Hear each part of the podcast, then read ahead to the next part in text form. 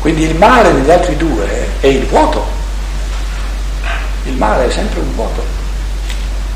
È ciò che avrebbero potuto divenire come ricchezza, come acquisizione di ricchezza del proprio essere e che hanno omesso, che non sono divenuti.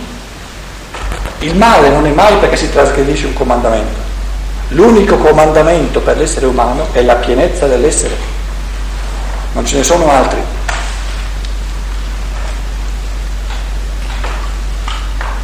Quindi ogni volta che io vengo meno alla pienezza dell'essere che sarebbe possibile qui e ora, omettendo la pienezza dell'essere, vivo l'assenza, la carenza e questo è il male. È un male morale? Sì, perché io ho responsabilità morale nei confronti della realizzazione della pienezza del mio essere.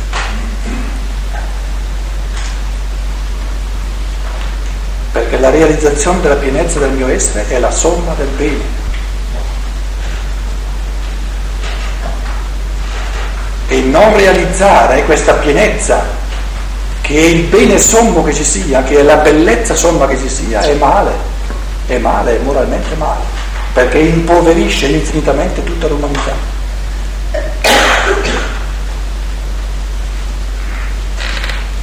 Un essere umano, anche uno solo, che ha mancato di realizzare la pienezza unica, irripetibile del suo essere, compie il male morale proprio perché impoverisce infinitamente l'umanità intera, a cui manca, nella quale c'è un buco là dove lui soltanto avrebbe potuto riempire questo buco.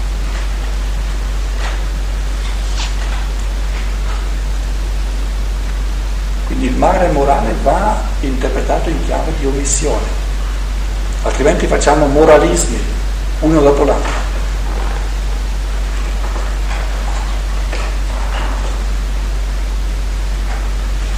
come se l'essere umano fosse eh, sulla terra per adempiere, per compiere certi comandamenti, no? L'unico comandamento è la pienezza reale del mio essere.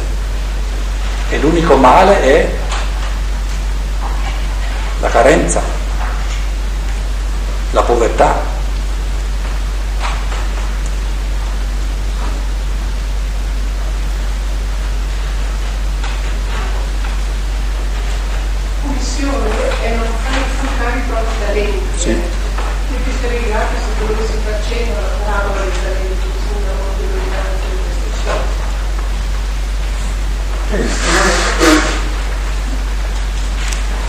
C'è una doppia versione della parabola dei talenti, quella di Matteo e quella di Luca.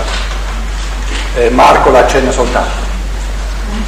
Eh, non vogliamo fare l'esegesi, io vi do i dati fondamentali, vi richiamo i dati fondamentali che sono rilevanti per una riflessione sul karma e vi meraviglierete delle cose che ci sono nei Vangeli, solo che non sono state viste finora. La prospettiva di Matteo che poi per esempio nel, nella genealogia di Gesù va indietro soltanto fino ad Abramo, è una prospettiva, se volete, immanente al popolo ebraico, è la prospettiva di una vita sola. Quindi il primo riceve 5 e raddoppia, porta 10. Il secondo riceve 2 e raddoppia e porta 4. Il terzo riceve 1 ha paura eh, di, non, di, non, soddisfare questo, questo maestro austero, lo nasconde in Matteo sottoterra, in Luca nel sudario e porta indietro uno solo. E viene detto, gli viene tolto questo uno e viene dato a colui che ha dieci. In Luca ci sono dieci persone, a tutti viene dato uno. Quindi la prospettiva di Matteo è che questi esseri umani hanno già dietro a sé un'enorme evoluzione perché uno è già diventato 5, l'altro è già diventato 2 e l'altro è 1. Com'è sorta questa, distinz- questa differenza? In base al fatto che hanno già compiuto strada. Ecco perché la prospettiva di Matteo è la prospettiva di una vita sola. Invece Luca ci porta al punto di partenza uguale per tutti, all'inizio delle reincarnazioni. Adesso il primo ha ricevuto uno, il secondo ha ricevuto uno, il terzo ha ricevuto uno. Il primo da uno porta dieci.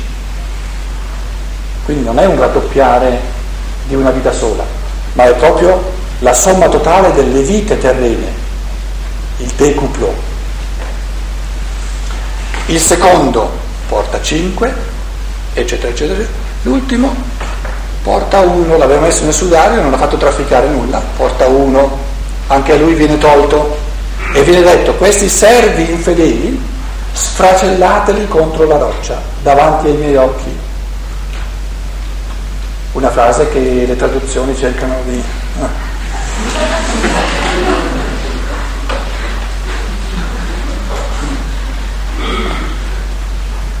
Katasfaxetai è un verbo greco così forte, no? Kata proprio eh, maciullare, proprio un maciullare eh, vengano maciullati con la pietra.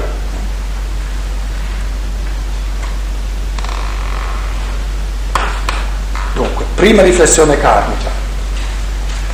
Una dimensione fondamentale di questa parabola in tutti e due i testi è che questo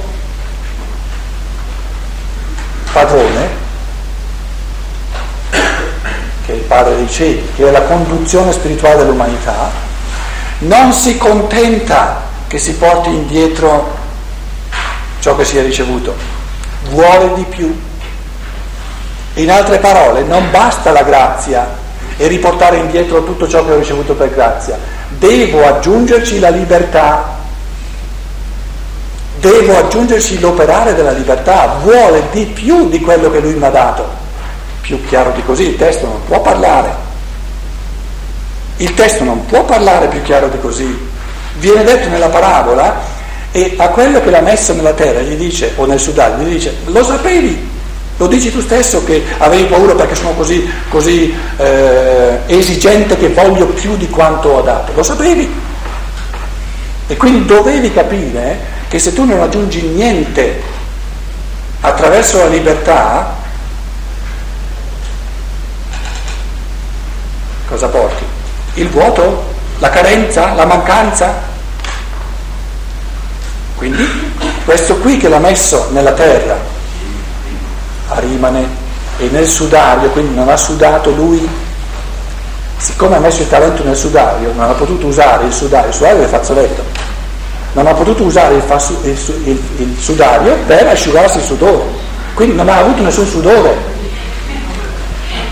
quindi abbiamo la tentazione arimanica e luciferica proprio in queste, in queste parole chiarissime del testo.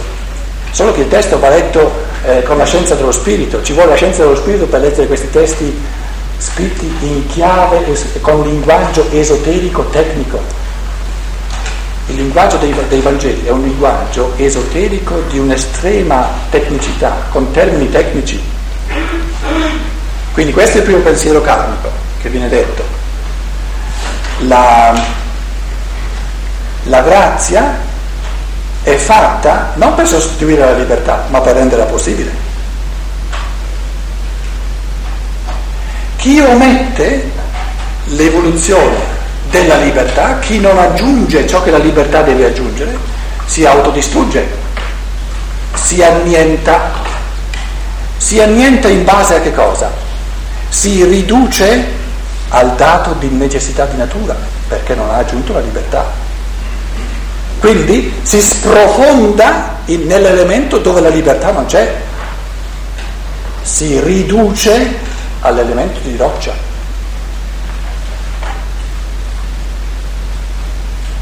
che esprime in un modo sommo la necessità di natura. Quindi cosa ci dice? Che eh, qui è mancata tutta la parte evolutiva che, che può essere lasciata soltanto alla libertà di ognuno. E perché viene dato questo talento ai dieci?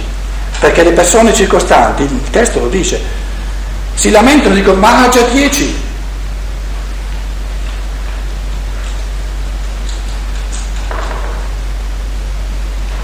E il testo risponde a chi ha sarà dato e a chi non ha, a chi non ha, ecco il buco, sarà tolto anche ciò che crede di avere. Cosa significa che questo uno viene dato a colui che ha dieci? Significa che il dinamismo della pienezza è tale che diventa sempre più piena.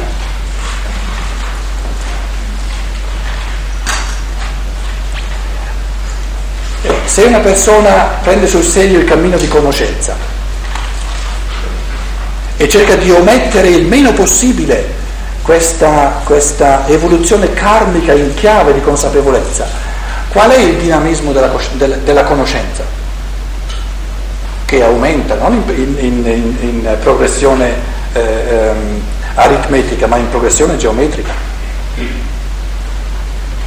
Quindi chi più esercita la libertà e più riceverà.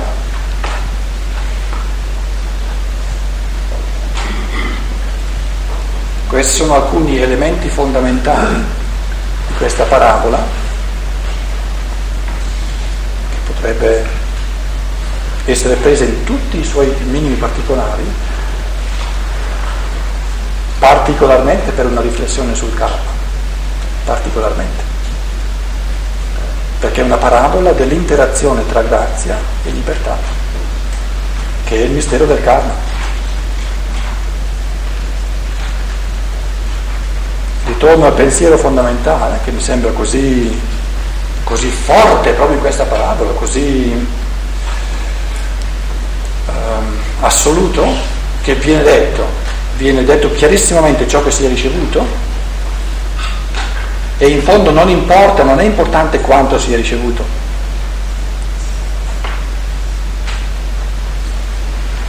Che cosa è determinante in questa parabola?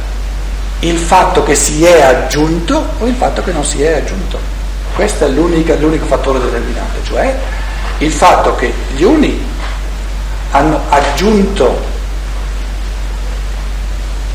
ciò che si compie soltanto attraverso la libertà e l'altro ha mancato di aggiungere per paura, per paura, ho avuto paura in altre parole gli esseri umani non hanno paura così forte di fronte a nessuna cosa come di fronte alla libertà. La libertà è ciò che sommamente fa paura. Perché? Perché è esigente.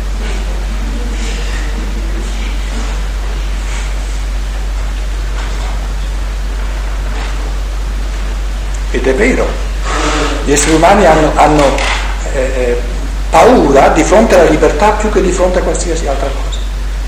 Vogliono la libertà, ma ne hanno paura. Perché la libertà costa, non viene da sola.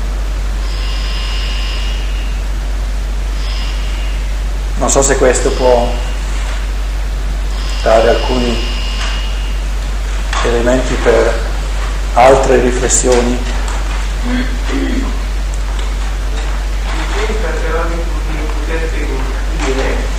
che la libertà non è vero che dunque sì, è vero, va però arriva da sola, cioè è un fatto anche di karma.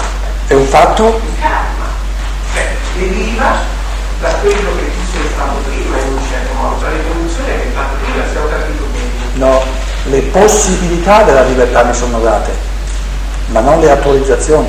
Esatto, quindi è soltanto che l'omissione è eh, si verifica soltanto nel momento in cui tu sei cosciente, perché se non hai già la libertà tu non capisci di, di avere fatto missione. Almeno io credo di capire questo.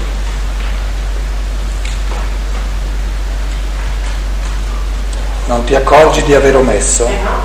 e perciò viene il ricordino.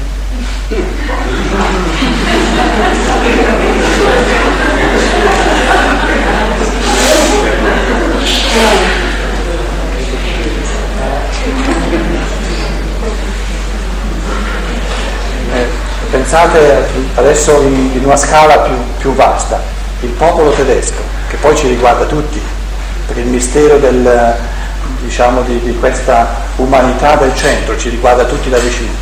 Nel secolo scorso, nella seconda metà del secolo scorso, invece di pensare sui fenomeni della luce, sui fenomeni dell'evoluzione, invece di pensare ai pensieri di Goethe, la sua Farbenlehre, teoria dei colori, eccetera, hanno omesso, so, generazioni intere, milioni di esseri umani hanno omesso questa somma infinita di pensieri nei quali sarebbe contenuta la realtà oggettiva del mondo spirituale. Tutto questo è stato omesso, Goethe è stato dimenticato, la dimenticanza è un'omissione, e i pensieri sono andati con Newton, il fatto di fenomeni di luce, sono andati con Charles Darwin, poi con Haeckel, il fatto di evoluzione. E adesso abbiamo il fenomeno di questo vuoto, questi milioni e milioni di pensieri, che poi sarebbero forze reali, positive, cristiche se vogliamo, che fanno andare l'umanità nel senso del bene, questo vuoto esercita una, una, una eh, un'azione aspirante rende certe forze del male che altrimenti non avrebbero il potere che acquisiscono, le rende enormemente potenti, perché sono potenti dove mancano i pensieri giusti, perché loro hanno i pensieri sbagliati. E arriva la botta della prima guerra mondiale, del nazionalsocialismo, del, del nazismo, Il male dov'è? La prima guerra mondiale? No, no. Il male sono state tutte queste infinite omissioni.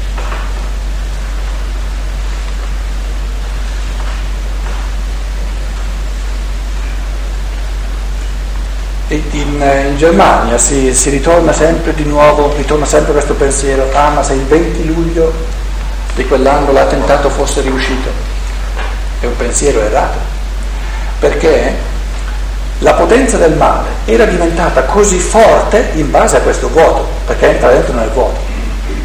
Ora, se la potenza del male è adesso realmente così forte,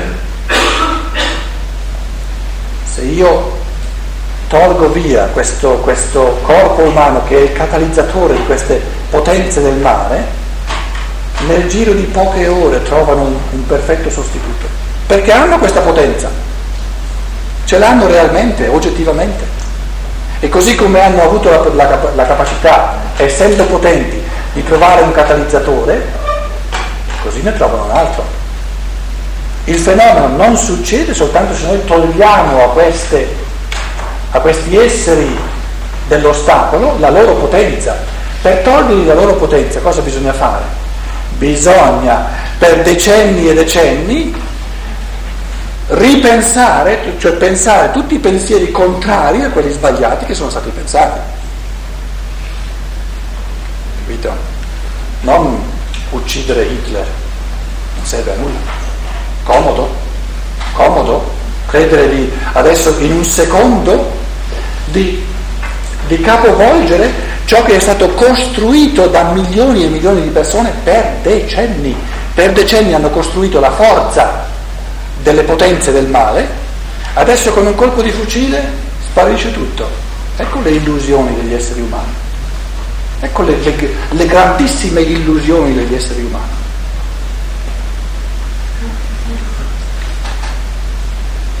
Ma scusa, ma chi fa questa interpretazione su questo largo raggio storico di questa omissione? Io? La può fare anche lei, padrone? Ma possono essere anche due sbagliate.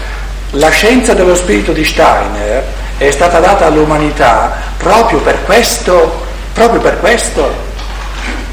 Perché questa scienza dello spirito, senza questo, io non sarei in grado né di fare questa riflessione, né di affrontare il Vangelo, per esempio, nel modo di prima.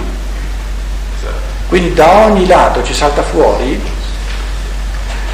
quale infinita omissione noi compiremmo, ciascuno compirebbe, se omettesse questo impulso che è fondamentale, che è necessario per il nostro tempo, che è la scienza dello spirito. Ah, ma non l'ha saputo, non sapeva neanche che c'era. È come quando lei dice non mi ero accorto. E quindi ci vorrà qualcuno che lo aiuta a capire che c'è. E c'è un punto di non ritorno. Se non ci fosse il punto di non ritorno, avremmo abolito la libertà. Eh, in campo cattolico la paura della libertà è tale che non si riesce a sopportare il pensiero dell'abisso dell'Apocalisse. No, Dio è così buono che alla fine rimette tutto in ordine e la libertà sparita. Beh, se arriva qualcuno alla fine a rimettere tutto in ordine, ma non importa nulla come ci comportiamo oggi, rimetterà tutto in ordine, no? La paura di fronte alla serietà assoluta, evolutiva, karmica della libertà.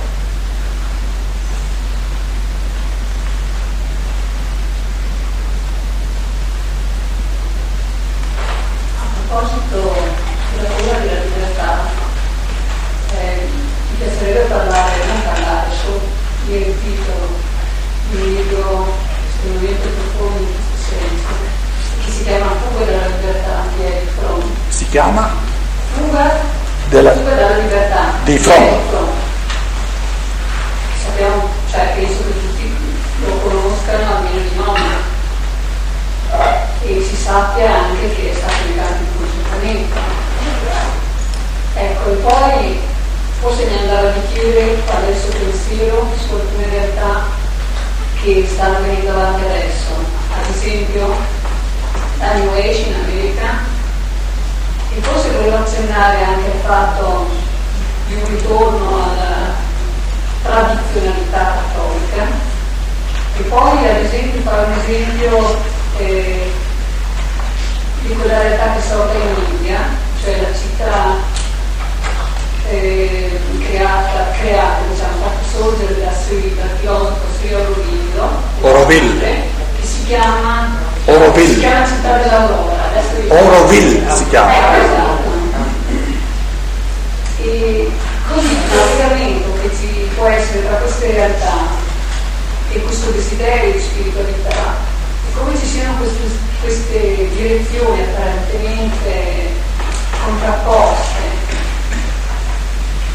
e quale potrebbe essere in fondo il filo unitario che lega quindi a queste cose che sembrano in fondo portarci in direzioni apparentemente diverse, potremmo dare un indirizzo invece positivo, dare una lettura in chiave positiva. Io proporrei di prendere una delle cose che lei, perché tutte insieme non basterebbe la serata. Quale preferisce? A posto il quesito del tradizionalismo cattolico, il quesito di Auroville, la prima cosa l'ho dimenticata. New Age. New Age. dell'Occidente, l'Oriente e l'Europa, no? Vedevo come tutte le cose collegate in fondo a quel discorso che è stato fatto prima.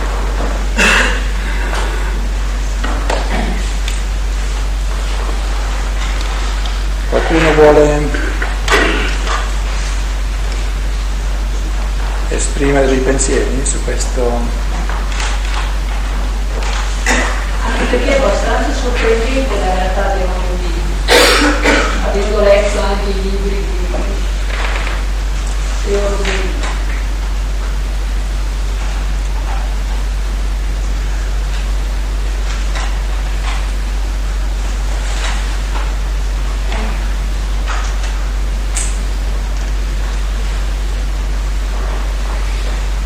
Adesso sta succedendo un fenomeno particolare in questo momento che possiamo permetterci di non lasciare passare senza che ce ne rendiamo conto, quindi vogliamo non omettere la presa di coscienza di come si reagisce quando vengono dette delle cose come lei le ha dette.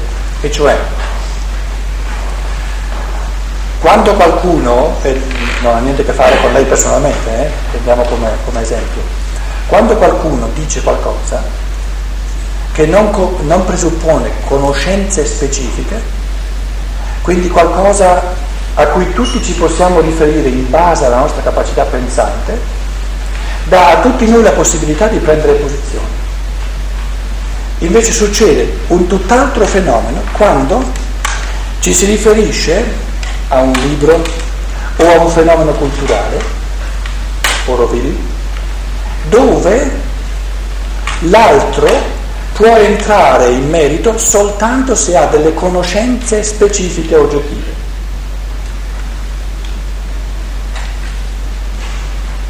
Altrimenti non sa di che si tratta, per esempio. E queste due cose sono profondamente diverse, perché nel primo caso io do a tutti la possibilità di partecipare, anche se stanno zitti, partecipano col pensiero, perché lo possono, nel secondo caso invece io escludo tutte le persone che non conoscono oggettivamente questo fenomeno concreto di cui si parla. Non so se mi sono spiegato. Tanto è vero che io avendo chiesto se qualcuno desiderasse esprimere qualcosa. Cosa direbbe lei, cosa le pare che sia il motivo per cui nessuno ha detto qualcosa per lei? Deve essere anche il timore di esprimersi. No, io non lo conosco. Il timore di esprimersi? No, no. Non credo, non credo. Non credo, per il timore di esprimersi può essere in 50 persone su 100, ma non su 100 su 100. E se le altre 50 parlano perché non hanno il timore di esprimersi, basta, no? Ma non se ne è presentata neanche una. E secondo me il fenomeno è proprio questo. E eh, mi sembra importante, anche perché abbiamo ancora due giorni, cioè sviluppare una consapevolezza del fatto che eh, quando non subentra nessun fattore di erudizione, uso la parola adesso di erudizione, no? o di sapere, c'è un'accessibilità delle cose che si, che si dicono universale. Quando invece subentra un fattore di erudizione specifico, si escludono subito, automaticamente, tutte le persone che non sono ferrate in questo campo. Nel caso mio tante persone sono grate, mica perché mm, sono proprio per questo fatto qui, che io metodicamente cerco di evitare nel modo più assoluto quelle cose che presuppongono conoscenze di erudizione.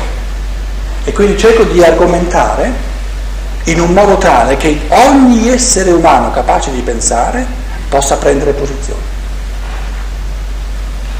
Perché oggi viviamo in un mondo così complesso, con esperti in tutti i campi, dove di qualsiasi cosa si parli, la cosa è così tecnica così esperta che io non posso, mai, non posso mai dire nulla. Il medico non lo capisco, il giurista non lo capisco, il politico non lo capisco,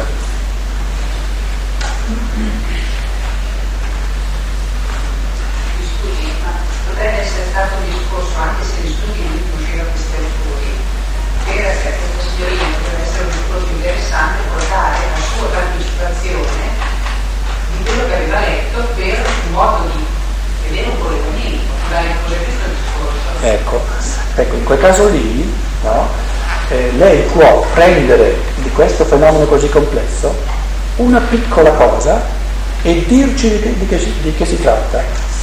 Nel momento in cui lei ci dice di che, ci, di che si tratta, lo capiamo tutti e quindi siamo tutti dentro al processo. Allora forse dobbiamo chiedere una delimitazione. Allora, non so se Potrebbe posso, essere interessante. non so se posso interrompere. Sì, Allora, certo. io credo che siamo tutti creature Non ho sentito, non ho, non ho... Ormai, cioè voglio dire, credo la cosa principale è che siamo tutti creature umane e che il mondo ormai è sulla porta di casa. E allora quello che, che ha in India mi riguarda, quello che abita in America mi riguarda, perché è mio fratello. Ecco, allora ogni realtà che eh, si avvicina all'essere umano, nel senso bello del termine, se vogliamo, quindi ogni creatura che sta percorrendo, un gruppo di persone che stanno percorrendo, facendo dei percorsi che eh, si avvicinano a quello che può essere il mio percorso, il percorso di molti, mi interessa.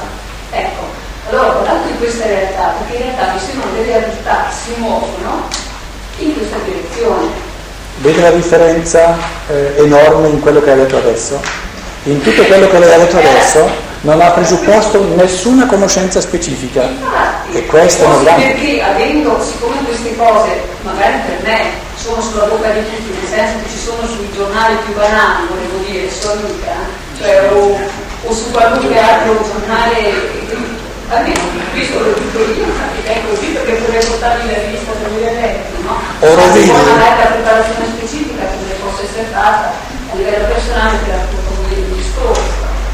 Questo ne parlo, anche perché potrei accennare in rapporto alla Age realtà in cui si evoluti dal tanto, si evoluti dall'IS, facendo un certo tipo di percorso che guarda caso è, è molto simile alla presa di coscienza nostra. Ad esempio, non so, poi potete portare effettivamente del- delle cose chiare da vedere, quindi da verificare. Cioè non escludo mai niente dal mio orizzonte, in assoluto, se non dopo aver eh, chiarito molto